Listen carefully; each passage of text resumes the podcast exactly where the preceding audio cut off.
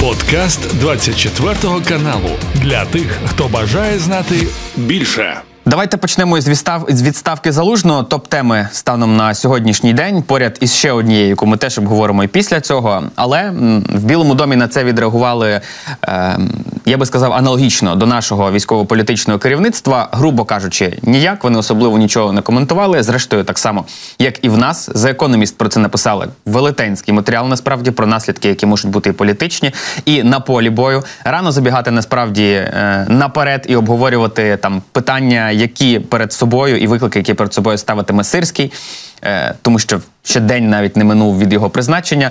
Тому, е, а от що стосується відставки, чи не логічніше було би з боку нашого керівництва прокомунікувати, наприклад, це питання якось більш детально і більш відкрито, тому що зараз в соцмережах, якщо зайти в Телеграм, грубо кажучи, там будуються такі величезні теорії змови, починаючи від політичних рейтингів, закінчуючи м'ясними штурмами, але ще раз можемо повторити, не минуло і дня з боку призначення з, з моменту, точніше, призначення сирського на посаду е, головнокомандувача. Во-первых, президент Зеленский четко обозначил новые задачи Сырского. Он штук 8 или 10 задач прямо описал в своем выступлении. Их можно там по пунктам проговаривать. Вот то, насколько там э, главнокомандующий должен быть там в курсе того, что происходит на фронте каждый генерал, да, там потом про усиление логистических цепочек, про то, что западные вооружения, самые современные, должны передаваться на переднюю линию. Там есть некий набор э, действий, из которых можно заключить, чем он был недоволен в работе Залужного. Напрямую он об этом не сказал, что вот Залужный, там, мне не нравилось, что Залужный делал раз, два, три, четыре, пять. Но Зеленский сказал, я хочу, чтобы новый главнокомандующий делал и дальше список, из которого можем догадаться, какие были претензии к Залужному. Это раз. Второе. Насколько я понимаю, вчера было такое сообщение, что была закрытая встреча Зеленского с журналистами, которые нельзя напрямую цитировать Зеленского, но так как, возможно, там обсуждались в том числе вопросы военного характера, которые нельзя разглашать, знаете, есть такой формат, Chatham House называется, по-моему, Rules в Европе, где вы встречаетесь, вы все оговариваете, вы можете оттуда что-то рассказывать, но не можете никого цитировать. Вы можете говорить, ну вот там, мы пришли к такому-то выводу, но не можете сказать, что мистер Икс сказал такое, а мистер Вай вот такое. Вот если я правильно понимаю вчерашнюю коммуникацию, то такая встреча с журналистами вчера была э, в закрытом формате. Это второе. По поводу того, что э, много мнений, так сказать, в интернете гуляет по этому поводу, кто, зачем и почему, ну тут э, я же не могу, как говорится, с одной стороны, не могу все это остановить, с другой стороны, вчера вечером я почувствовал это настроение, и вчера я у себя на канале Штельман провел стрим, главной мыслью которого было следующее. Вот мы точно, ну, я думаю, что никто не сомневается, что э, Зеленский, Сырский и э, Залужный хотят одного и того же победы Украины. Вот прямо это на первом месте абсолютно для них главное желание. И для Зеленского, и для Залужного, и для Сырского. Поэтому я не готов поверить, что, вот знаете, э, Зеленский хочет проиграть войну, а потом пойти на второй срок или что-нибудь в таком духе. Ну, то есть это чушь будет сразу. Вот. Этим, так сказать, все вот эти, мне кажется, метания людей, которые говорят, тут какая-то зрада, тут заговор. Ну, какой, еще раз, какой заговор? Все мы хотим победить. И каждый из этих людей точно поставил все на победу в этой войне. И каждый из них действует наилучшим образом, как умеет. Вот Зеленский умеет так, Залужный так. Поэтому, если мы уже этих людей выбрали, ну, значит, надо как-то доверять и смотреть на это. То есть у меня нет мнения, естественно, я понять не имею, кто из них лучше генерал, Залужный или Сырский, ни в коем случае. Отдельно я понимаю, что Залужный герой войны абсолютный и символ всех побед, которые достигнуты до сих пор. Тоже это понимаю. Но Сырский же тоже у нас не, не из пустого места взялся. Знаєте, от мені здається, найкраща соціологія, яку можна провести по настроях українського суспільства, це зайти в Фейсбук. Або е, не ну загалом по соцмережах, якщо пройтися, і там, наприклад, серед теорій змов, які будуються, є і твердження про те, що насправді залужного звільнили через зростання його потенційних політичних рейтингів, і таким чином наш президент боїться такого нового конкурента, і він його звільняє. Зважаючи на те, що компанія, наприклад, не компанія, а команда Зеленського це люди, ну не дурні, які будували його передвиборну компанію і так далі. На попередніх виборах вони ж теж очевидно розуміють, що звільнити, наприклад, залужного це означає автоматично спустити рейтинг Зеленському, знову ж таки спираючись на те, про що як зараз люди реагують на рішення Зеленського, і підняти рейтинг ще більше залужному. Значить, цю теорію ми можемо просто відкинути в нуль, тому що вона абсолютно не має сенсу. Вот, во многом я с вами согласен. Значит, единственное, что я давайте начну с того, с чем я не согласен, что это поднимет рейтинг Залужного, его там некуда поднимать. У него рейтинг доверия 85%, там просто некуда подниматься. Но это не политический рейтинг, это рейтинг доверия. Вот, поэтому на Залужном это точно не отразится ни, ни в ту, ни в другую сторону. Но давайте действительно ваш тезис рассмотрим. Почему, я вот тоже, я почему вчера решил в 11 вечера стрим делать? Потому что захожу я в Facebook, а там вот все, что вы рассказываете, чередующиеся в разных форматах, значит, и когда я начал делать стрим, у меня сразу комментарии пошли в чате. И вы знаете, я их специально зачитывал подряд, потому что они были прямо противоположные. То есть огромное количество людей. Одни пишут, все, я в панике, война проиграна. Другой пишет, да нет, ну а что, Сырский крутой, я в него тоже верю, как в Залужного. Третий пишет там, что это заговор. Четвертый, что это рейтинги. Пятый, что он это все поддерживает. То есть просто вот сегодня, э, вчера вечером мнений было, вот мнения все разные. У нас обычно по большинству вопросов мнения одинаковые. Россию мочить, НПЗ русские взрывать, правильно, Москву бомбить. Простые, понятные мнения. Всех, каждого российского оккупанта уничтожить. Всех, кого понавезли, выгнать. Все понятно и просто. А здесь впервые возник вопрос, по которому у каждого свое мнение. Так? Теперь вот вы говорите про то, что произошло с рейтингом. Да, ровно такой аргумент у меня тоже появился. Значит, у Зеленского на момент принятия вот этого решения вчерашнего рейтинг был ну, примерно 70%. Рейтинг доверия примерно 70%. Причем это показывали и опросы в ноябре, и опрос вот в конце января, начале февраля, который Центр Разумкова провел, там 69% рейтинг доверия у Зеленского. Среди политиков он с большим отрывом, он, ну, там, с серьезным, на втором месте, по-моему, Виталий Ким в этом рейтинге. Залужный в этом рейтинге не фигурирует, потому что он пока не является политиком. И вот я сказал, сам себе задал вопрос, ну и зрителям. Ну хорошо, вот Зеленский, мог он сидеть и не принимать этого решения? Ну мог же, правильно? Вот если бы Зеленский не уволил Залужного, его бы осудили за это мы. У него, упал бы у него рейтинг из-за того, что вот ведь зараза не увольняет Залужного. Понимаете, что не упал бы, правда же? Вот когда он увольнял Резникова, министра обороны, то некоторые считали, что надо оставить Резникова, некоторые требовали его уволить за коррупцию, например, там, в его ведомстве. И, соответственно, не увольнять могло влиять на рейтинг негативно, в принципе. Но сейчас не делать ничего не влияло бы на рейтинг Зеленского. Теперь, а уволить это точно в минус, гарантированно в минус рейтингу. Гарантированно. То есть Зеленский точно добровольно уменьшил свой рейтинг доверия. Добровольно. Тогда зачем он это делал? Ну, всяко не чтобы выборы выигрывать. Вы понимаете, человек добровольно себе не уменьшает рейтинг, чтобы выигрывать выборы. Для того, чтобы выиграть войну. Потому что он вот так видит. Он верховный главнокомандующий. Он видит, что нужно, чтобы выиграть войну, предпринять вот такие-то действия. Вот. Поэтому уж точно это не с целью действительно увеличить свой рейтинг. Кстати говоря, вот когда Э, Зеленский назначает Сырского, когда пока командовал Залужный, то ведь любое даже какую-нибудь неудачу на фронте они делили между собой. Можно было сказать, ну да, вот Залужный не справился, и Зеленский не справился. И это как-то отражалось на рейтинге э, Зеленского, да, но тем не менее, Многие бы говорили, что ну как, Залужный же ответственный за это. А вот сейчас, когда он назначил Сырского, то кто будет отвечать за результат Сырского? Вот я уверен, что на 100% ответственность будет на Зеленском. Ну так получилось, потому что Залужный был героем абсолютно. Значит, и вот сейчас уже будет как? Что-то, не дай бог, на фронте не так идет. Уже это сразу в минус рейтинг Зеленскому. Это не Сырскому. Никто не скажет, не, ну это же Сырский. Нет, это Зеленский будет виноват, что он назначил Сырского. Поэтому электорально он абсолютно делал все это против себя. Ну какие выборы? О чем речь? Человек прямо сказал, что на второй срок не пойдет. Ну, зрештою, призначення головнокомандувача це його сфера і його зона відповідальності, він має повне право поставити, зняти залужно, поставити сирського, зняти сирського, поставити ще когось. І я собі просто пригадую одразу, що. на початку, коли була коли були масштабні наступи і звільнення Харківщини, звільнення Херсонщини, всі дуже тішилися сирським, всі дуже хвалили сирського. Зараз, коли його ставлять головнокомандувачем, всі одразу чомусь говорять про те, що це одразу автоматично приводить нас до поразки. І як би це не зіграло ще злий жарт, але ви згадали за оці вісім пунктів Ем, які окреслив президент Зеленський перед новим е, головнокомандувачем наших збройних сил, і там є цікавий момент. Він каже: на столі має з'явитися реалістичний детальний план дій збройних сил України на 2024 рік з урахуванням реальної ситуації на полі бою зараз і в перспективі. Чи пов'язано це, от на вашу думку, із тим, що наші союзники і в міжнародній пресі, до речі, це писали про те, що Україні треба переглянути свою стратегію на 2024 рік, і в першу чергу узгодити її із партнерами. Тоді це йшлося, якщо я не помиляюся, в виданні The Washington Post. І йшлося насамперед про узгодження зі Сполученими Штатами. Очевидно, як мені здається, маючи на увазі той факт, що Україна не зможе вийти на кордони 1991 року. А відповідно, це треба задекларувати і проговорити і з нашими союзниками, і з населенням українським, тому що це. В першу чергу участь у цій війні бере українське населення, а не люди там, які дивляться Fox, е, умовний Fox News, CNBC News і так далі, і так далі, і так далі. Нет, совершенно не соглашусь с вами. Точно от нас никто не требует пересмотреть цели войны. Одно дело план войны на 2024 год, это план. Вот у нас в 2024 году мы собираемся предпринимать такие-то действия. Кстати, как написал совершенно справедливо Залужный в статье, или где он это делал, я не нет, это его, на его пресс-конференции было.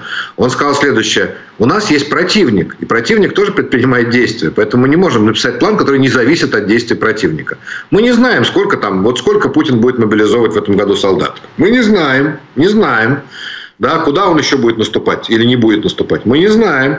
Поэтому этот план, это все не такая простая вещь, что вот мы сделаем раз, два, три, четыре, дойдем до такого-то места. Так тоже чудес не бывает. Тут, естественно, абсолютно прав Залужный. Э, по поводу того, что надо согласовывать с Западом, да мы все согласовываем. Я уверен, что все наши действия согласованы с Пентагоном абсолютно всегда вообще. Но если мы для Хаймарса каждую цель согласовываем, то уж всякое, где мы там наступаем, какими силами, это все совместное решение вместе с пентагоновцами. Ну, я абсолютно уверен, что у нас куча военных советников, по-другому просто быть не может.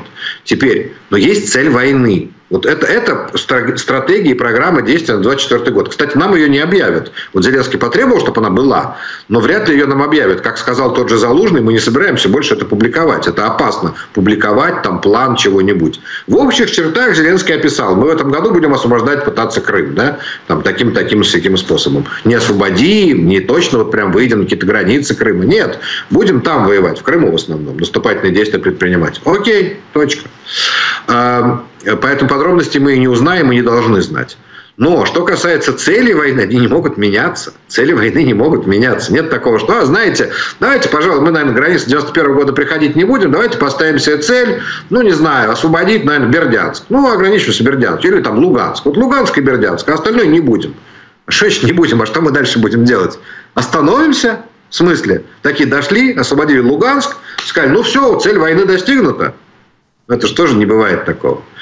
Поэтому э, цель войны не меняется. Есть цель войны не компании, не года. Цель войны – освобождение всех территорий. И ни одна страна на Западе нам не скажет, поставьте себе другую цель. Ну, какую другую? Вот давайте убьем 500 тысяч россиян, на этом остановимся, хватит, типа, ну сколько уже, полмиллиона? Это уже нормальная цифра? Нет, не может быть другой цели.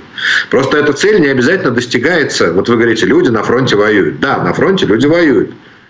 Но при этом война не является только не решается только на линии фронта. Война – это политическое также и экономическое мероприятие. И освобождение территорий до границ 91 года, естественно, является тоже комплексным мероприятием. И вот санкции, которые усиливаются против России экономически, это что же туда же. Вот политика какая-то, там кто-то предпринимает какие-то политические действия по свержению Путина, например. Это тоже для того, чтобы мы смогли восстановить свою территориальную целостность. Поэтому цель войны, во-первых, от нас никто не может требовать, чтобы мы изменили. Во-вторых, ну не бывает такой в нормальном нормальные люди, только Путин меняет цели войны во время войны. И в результате сейчас никто не может понять, что он там хочет. Цель войны должна быть очевидна, понятна всем и всегда. Она вот такая. Не, не факт, что она быстро получится. Не факт. Не факт, что за один раз. Не факт, что посредине не будет какого-то временного перемирия. Но цель такая. Вы знаете, вот Азербайджан когда-то поставил себе цель, естественно, восстановить свою территориальную целостность. Он поставил себе эту цель в день, когда была провозглашена независимость Азербайджана в 1991 году. А восстановил он территориальную целостность в 2023. Но восстановил же полностью до последнего квадратного сантиметра. Они не все это время воевали. Там была война, перерыв, война, перерыв но восстановили. Они цель не поменяли ни разу, не сказали, нет, вы знаете, все, мы освободим, а вот Лачин и Ханкинди не будем. Це не, не буває так, такого. Стосовно цілої війни, до речі, от ви згадали за Путіна, що він може зрештою їх змінювати. Він же ж в інтерв'ю Такеру Карлсону сказав, що цілі росіян е, ще не виконані і не завершені. Я чесно скажу, я не зміг усилити це інтерв'ю повністю. Там дві години і сім хвилин, якщо я не помиляюсь, тотально просто абсурду. Але я дивився його уривками і ну По-перше, в Такера Карлсона були цікаві питання, були прикольні питання, на які хотілося почути відповідь. Зовсім інше діло, що вони на питанні Донбасу, наприклад, і війни в Україні дійшли на годині 20. Я я просто вже отак пере, перемотував. І і це я з Твіттера взагалі дізнався, щоб самому про це не дивитися. Я так послухав питання в деяких моментах, навіть зважаючи на той факт, що в Карлсона були, були класні питання. Путін їх закручував, почав там взагалі з історії 9 століття в Європі. І Дуже так, як вуш намагався крутитися, хоча це все виглядало просто абсурдно, несуразно і так далі. Такер Карлсон на цьому фоні мені здався, от як, як корисний. Я перепрошую за таку лексику в ефірі, але от він був як свого часу був Волтер Дюранті. Тобто він зробив тільки гірше. Чи не здається вам, що оцим інтерв'ю, наприклад, Путін мав фактично прямий доступ до американського суспільства, яке і так негативно налаштовано щодо допомоги для нашої держави? Відповідно, він не те, щоб посилив їхні очікування, не спростував їхні сподівання, а просто підкріпив їхню думку. Тобто, фактично від цього нічого не змінилося. Ну, надеюсь, что изменилось. Давайте так. Во-первых, вы говорите, что американское общество против помощи Украине. Это не так. Ну, аудитория, я маю на увазі Карлсона лише. А, аудитория Карлсона, да, это правда, да. Но американское общество не так, конечно. Во-вторых, вот у Карлсона уже это интервью посмотрел, ну, там, я не знаю, сколько, сколько времени посмотрел, да, но в, в Твиттере, по-моему, там 60 с чем-то миллионов, когда я последний раз заглядывал, было просмотров. Э, это, это не все, не все эти люди противники помощи Украине, безусловно. И вот мне кажется, и я, кстати, тоже это, вот честно скажу, что даже и предсказывал всю неделю, когда узнал о визите Такера Карлсона в Москву. Это ведь впервые Путин за долгие годы давал интервью настоящему журналисту. Да, журналисту с какими-то своими странными взглядами, с верами в теории заговора и так далее. Но давал он интервью не какому-то там дурачку из кремлевского, этого, ну, из обслуги собственной, да, не повару своему давал интервью, которым он там обычно дает, не интервью, которое потом можно изрезать на кусочки и показать все, что ты хочешь. Он давал интервью настоящему журналисту. Журналисту, который нам не нравится, но журналисту. Поэтому журналист задавал журналистский вопрос. Я этого ожидал, и я это получил. Поэтому я-то сегодня просто всю ночь, я два раза пересмотрел свое интервью. Потому что вот я получил прям все, что я хотел. Наконец-то настоящий журналист добрался до Путина, заставил его отвечать на настоящие вопросы. От чего Путин просто, э, ну, он просто потерялся полностью во всем этом.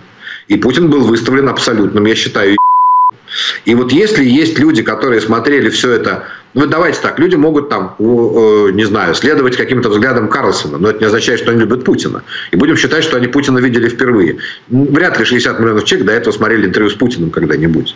Ну, просто потому что. Уж, по крайней мере, за последние годы так точно. Может, когда-нибудь CNN, там, Ларри Кинг, так он уже давно умер, никто уже не помнит. Так же, как и Гитлер, про которого Путин все время вспоминал. Ему даже Такер Карлсон сказал, слушайте, Гитлер уже умер 80 лет назад. Сейчас-то вы что хотите? Вот. И э, вот вы знали из Твиттера, что на с такой-то минуты надо смотреть. А я знал от Такера Карлсона, э, из его предисловия к интервью, что, собственно, произошло.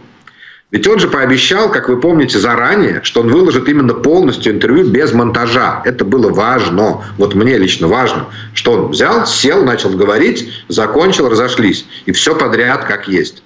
Это в формате Путина это вообще-то недопустимо никогда.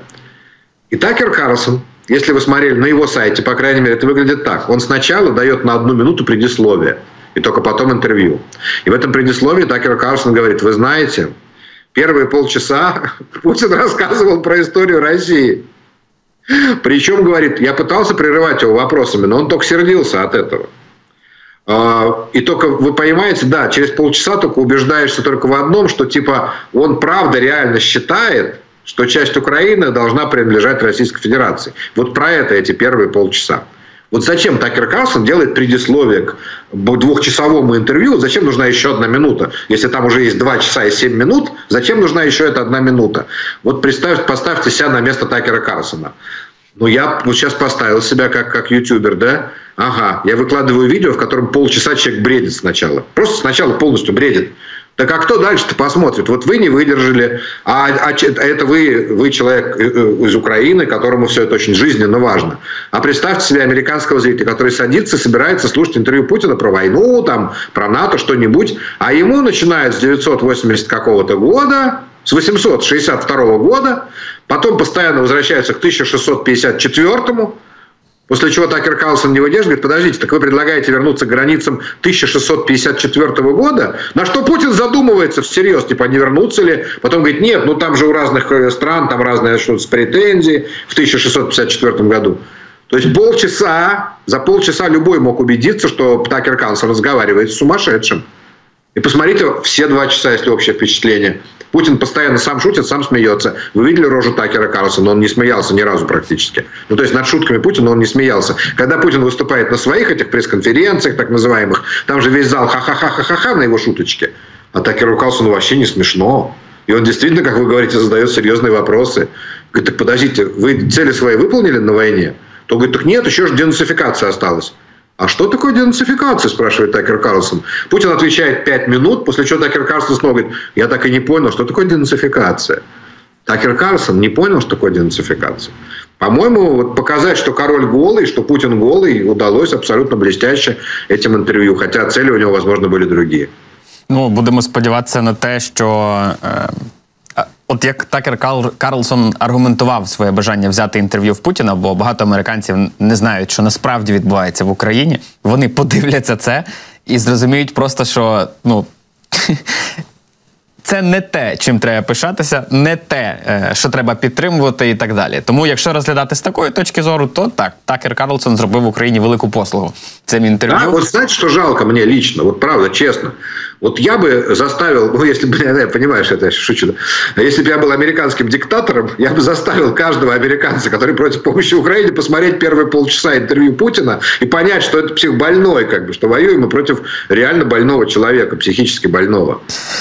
Та ніхто не знає, що від нього очікувати. Зрештою, пане Михайло, я вам дуже дякую за розмову. Дякую, що долучилися до цього ефіру. Нагадаю, що на зв'язку зі мною був Михайло Шейтельман, це політтехнолог.